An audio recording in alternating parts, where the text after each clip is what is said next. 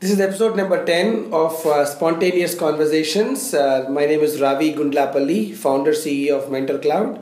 And this is Rajesh uh, Sethi. I'm a friend of Ravi and a serial entrepreneur. Fantastic. So, what did we select before we hit the record button today, Rajesh? This was going to be about uh, entrepreneurship, something that we both uh, have fallen in love with. Yeah, we are both entrepreneurs, and uh, we kind of said, okay, what is it that made us entrepreneurs in the first place? And you know why is it that you've taken this journey? So uh, i think maybe that's why we said oh, this is this is a word that we hear every day kind of you know live and breathe it every day. So would be interesting to kind of share some perspectives on what, what who is a real, who is an entrepreneur?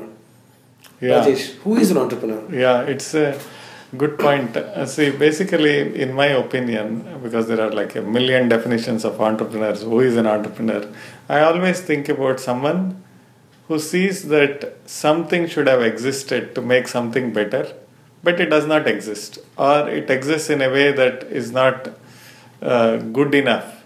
And then uh, he says nobody is doing it. I'm going to roll up my sleeves and i'm going to make it happen. So he goes on a journey to make something that's in his head that which is strongly feels that it has to exist to make this world better or anything. And then he rolls up his sleeves and starts on a journey to make something a reality. It's very interesting. So you're saying an entrepreneur sees possibilities but everybody sees possibilities. Yes. but here is the here is the person who's saying not only sees it but feels the fire in the belly and actually takes the takes the steps to to make that possibility a reality. Exactly.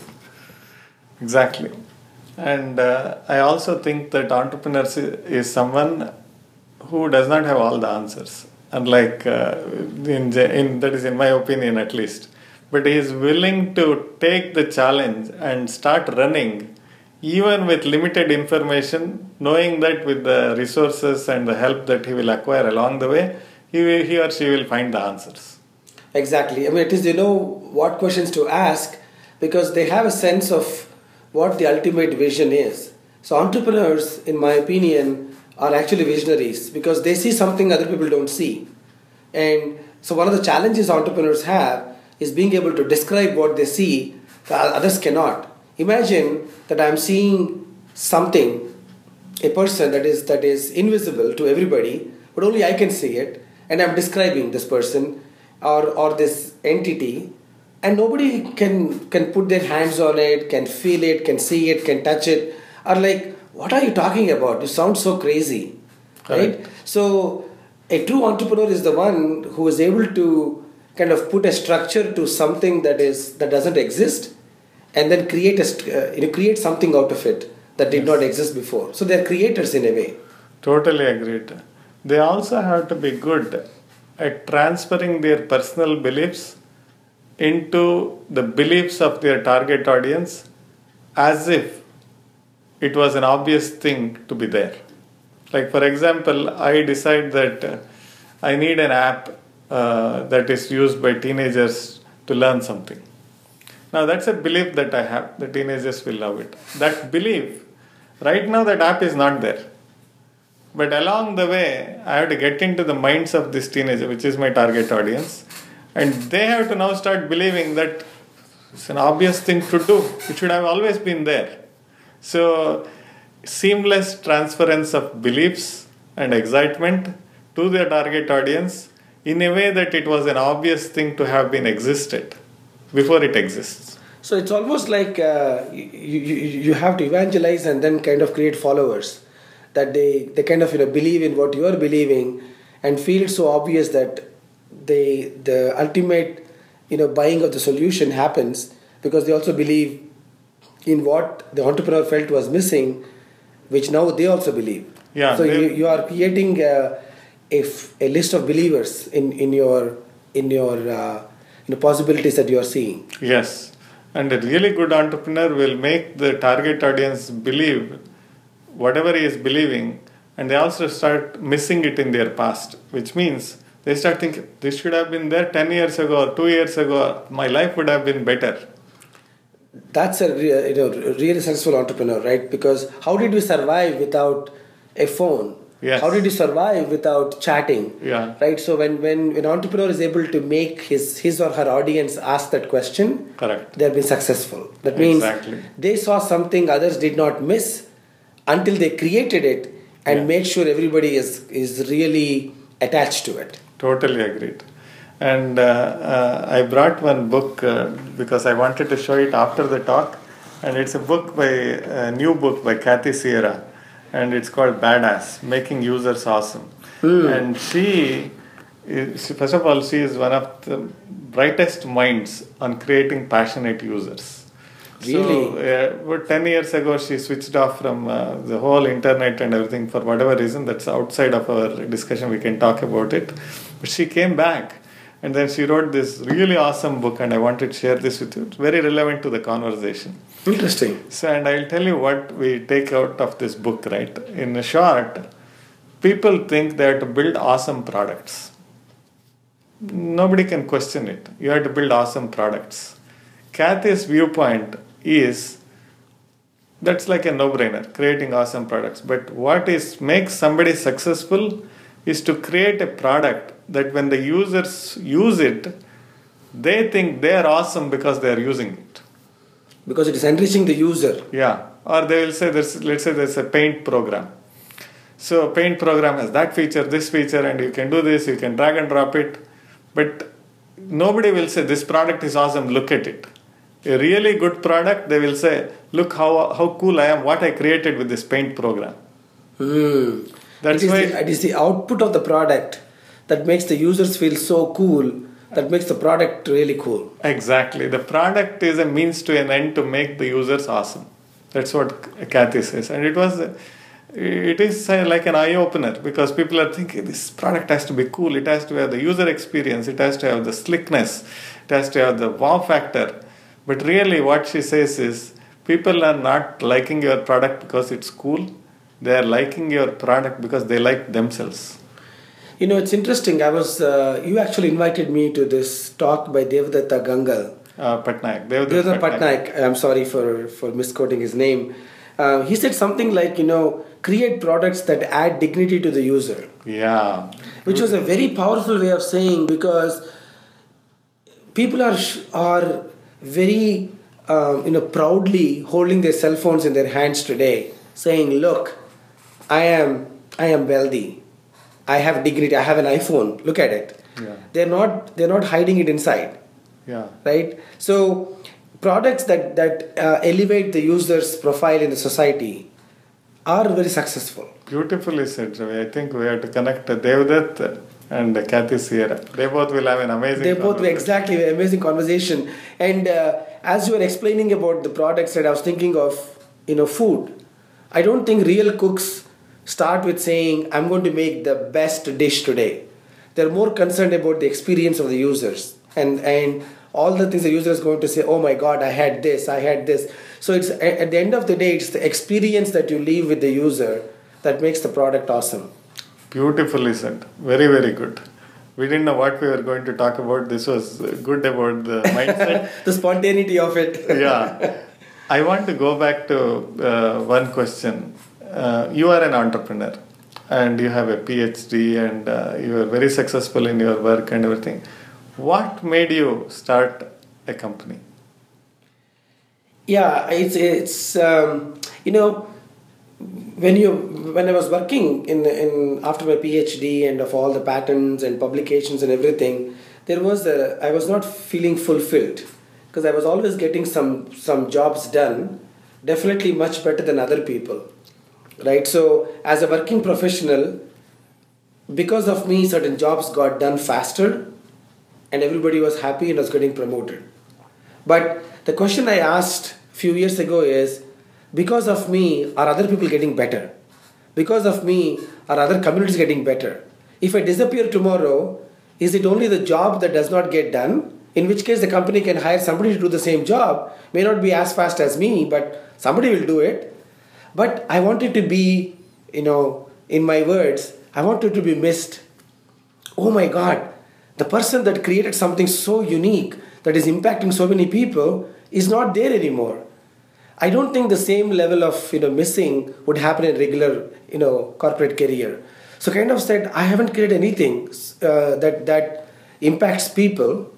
And so one of my definitions for an entrepreneur, which I really embody, which is why I became an entrepreneur, is because of you, somebody is getting better. Some communities are getting better. They're getting better food, better water, better uh, you know products, processes, faster, cheaper. Because of you, if you if, if it just job is getting done, you're as good as a photocopier, like I was, talking about. Nothing against photocopiers, but doing job was what I was doing, creating something that impacts other people. What what led me to entrepreneurship. Very beautifully said, Ravi. In fact, there was a specific reason why I asked this question because we know each other for years now, and I know how passionate you are. I wanted to draw that passion and it was a spontaneous conversation. You didn't prepare for it. Yes. So when I ask a question out of the blue, I know the passion will come out. So and that's something I wanted to draw the uh, draw the attention of users to. Entrepreneurs are super passionate people. Second thing that I take away from your answer is that you saw a need that something like this should exist to make this world a better place and that became a hole in your life. Your life became incomplete without you filling that hole of bringing this idea to reality. Correct. So, entrepreneurs in that sense uh, are people that self create holes in their life and they won't uh, stop until that hole is filled with a product that will serve the needs of other people that they think whose life will get better because of those products. Correct. I mean, I, I don't know if they will actually self create in a way, but they identify those. Yes. Because that identification comes from some sort of you know feeling empty. Correct. I mean, I was at the top of my career when I was working, you know, full time before. I didn't have to go to work. I was still getting paid, and but there was some emptiness, and uh, you know, one I actually had a situation where you know I, I missed a very horrible accident, and that's when I felt, oh my God, if this accident actually went through and something happened to me, what is it that is not getting done? And that was what told me, oh my God, I better have lots of things that I'm doing that that really get that really miss me, you know, rather than oh one more person just you know is no longer here. Yeah, you don't want to be part of statistics. Yeah, and you know, I remember, you know, I was reading early on about uh, you know Newton. Sorry, not Newton. Uh, Nobel, Alfred Nobel uh, I don't know how true is the story is, but it looks, it sounds very good. Maybe it's true. Apparently, there were two brothers, and one brother always got in trouble, and he he gets killed in a in a in, a, in a, an accident or in a police shootout.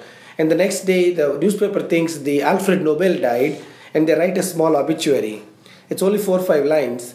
And this guy waking up in the morning, look, look, look, having his coffee, and looks at the paper, and, and first thing could be most people would have picked up the phone. I don't know if there was a phones in those days. Would have called the reporter and said, "Hey, what is it that you're writing? I'm still alive." But look at look at the greatness of the soul. He said, "Oh my God, if I actually died, is that what world will write about me?"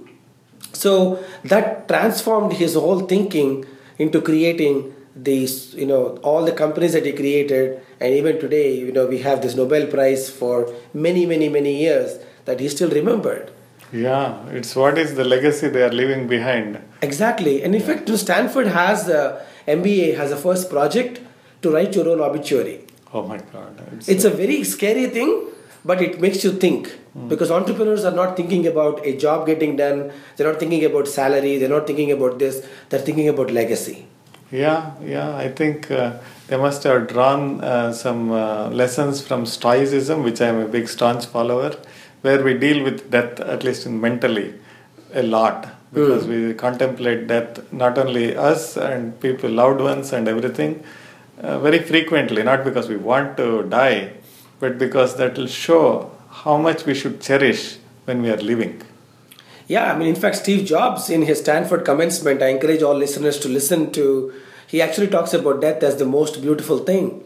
So it is not a scary thing, actually it is the most positive thing to happen that everything starts and ends and it is that dash from the year we were born to the year that we finish is what are what kind of value are you creating and i believe everybody in some sense should be an entrepreneur at heart and really do something very valuable there is actually a movie called the dash movie yeah you know what is it that you do it's it's because before you're born you didn't know after you're gone you didn't know So the only time you knew is this that is the dash period, and it is what you do by feeling the, that fire in the belly, that seeing possibilities that can leave an impression on other people is what a true entrepreneur is.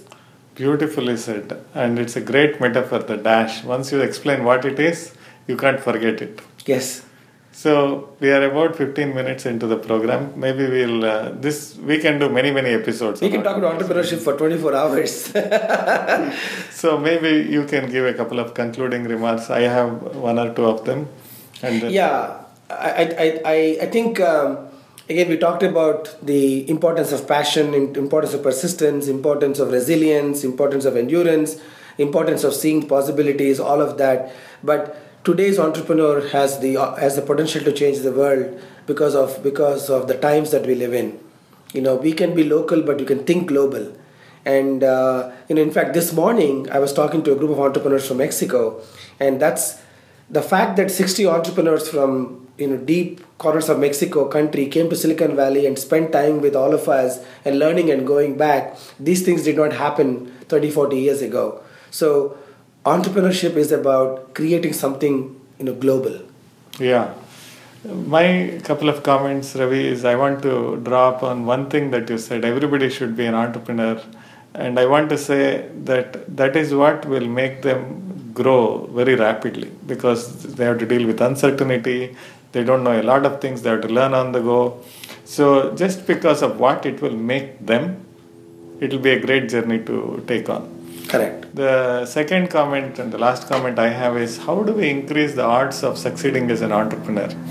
Again, we can talk a lot of things, but one thing that it has helped me a lot is to have a very good balance in your karma account, which means that there are other people who are out there who need your help and you pick the strongest suit that we have there are everybody has their own strengths and relentlessly help people in your strong suit not go, go and help it in say now any all sorts of things but where you are the strongest create a lot of value which means your karma account is full.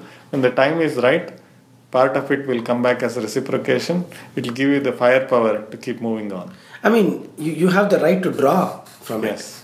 it if you don't deposit you cannot draw. Yeah there is so no the karma overdraft. account is a deposit account. There's no overdraft. Yes right, right. so your karma account is the account where you're depositing and the so called karma dollars, yes. which you can draw from for your own acceleration in your career. Beautiful. So, with that closing, uh, I encourage everybody to think creatively, you know, think big, and because life is short, like Steve Jobs said, and not get lost in the noise of others, but stay focused to the inner voice. Again, in, in Steve Jobs' words. Uh, so, with that, uh, closing episode number 10, Ravi Gundlapalli at mentorcloud.com. This is Rajesh Sethi signing off, and you can read more about me on my blog, rajeshsethi.com slash blog.